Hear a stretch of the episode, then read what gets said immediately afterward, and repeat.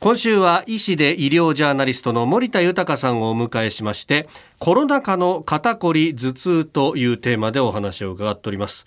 あのー我々日本人はよく肩が凝るというか、その話題ね結構もう時効の挨拶みたいにしたりしますが、いどうなんですか欧米の人は凝らないなんて話がありますねはい、あ確かに欧米人は肩こりが起きにくいようでこう文化とか風習の違いが原因とも考えられているようなんですね。へ一般的にですね欧米人に比べて日本人はリラックスして仕事をするということが少ない苦手なので、まあ、肩こりが生じやすいのかなと思いますなかなかこう職場でリラックスして仕事するって難しくありませ確かにん新業さんどうですいや全くリラックスしてないですえね。こうだらっとするの難しいですもんね、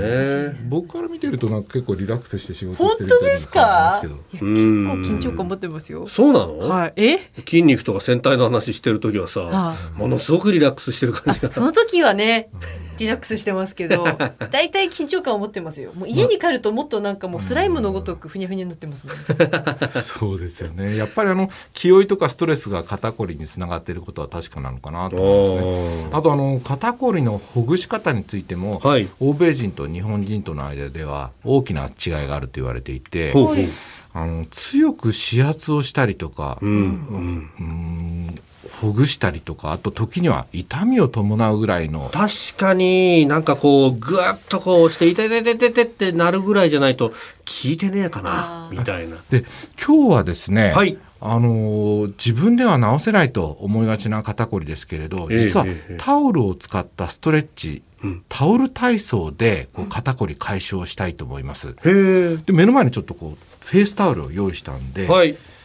やり方はですねまず、タオルの両端を持っていただいて両味を持って両端を持って。両腕をまっすぐ上まっすぐ上頭の上の方に伸ばします。頭の上万歳はいはい、でタオルの両端を持ったまま両腕を頭の上に上げていますけど、はいこれをですね左右に倒していくんです。よ。おおよいしょよ新いしょ庄さん柔らかいですね。あ飯田さん頑張ってます痛ね。い痛い痛い痛い痛い痛はいい、痛いでも痛い飯田さんちょっと辛そうな顔してますけど、辛ね、いです。辛い辛い辛いあんまり辛くない範囲でやったらいいですね。あ辛くない範囲であ今度逆側いきますか。逆が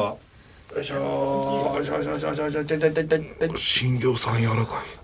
えであ、本いです当かだ、シグはいタオルが完全に垂直にい。なってる。垂直になってますよね。すごいね。ええはい。そして今度はですね、このタオルの両端を持ったままはい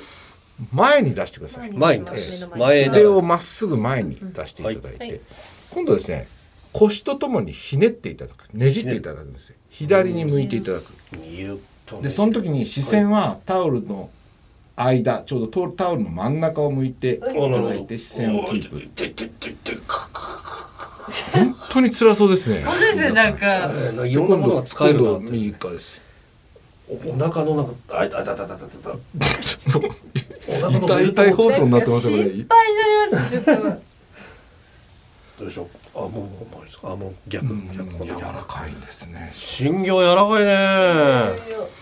はい、でこれをやることによって、まあ、はいもちろん体幹ですね首周りとか背骨周りの筋肉がほぐれるんですけど何よりも肩甲骨がほぐれるわけですよ。でなるおほーど。これによってまあもう肩こりになっちゃってる人も、まあ、ええ肩こりの解消につながりますし普段もう痛くない時からはいこれをやっておけば、ええええその肩こりになりにくいそういった肩甲骨の可動性が保たれるということなんですね。おーえなんか確かにじわーっとこうんう血が流れたぞっていうようなね。ね、じわっとね、なんかこう暖かくなりますよね。ポカポカしてきましたね。ポカポカしてくるぐらいまでやった方がいいですかえ。そうですねだから2時間こう放送してるじゃないですか、ええその間にでもなんか1回か2回かこれやると。あとかとかもしないのかなと確かにパソコンとかスマホなんかもそうですよねやってる間はずーっとみんな集中しちゃいますけどうんいっぺんタオル体操をすると、まあ、おー肩こりがかなり予防できるんじゃないかなと思います。なるほど。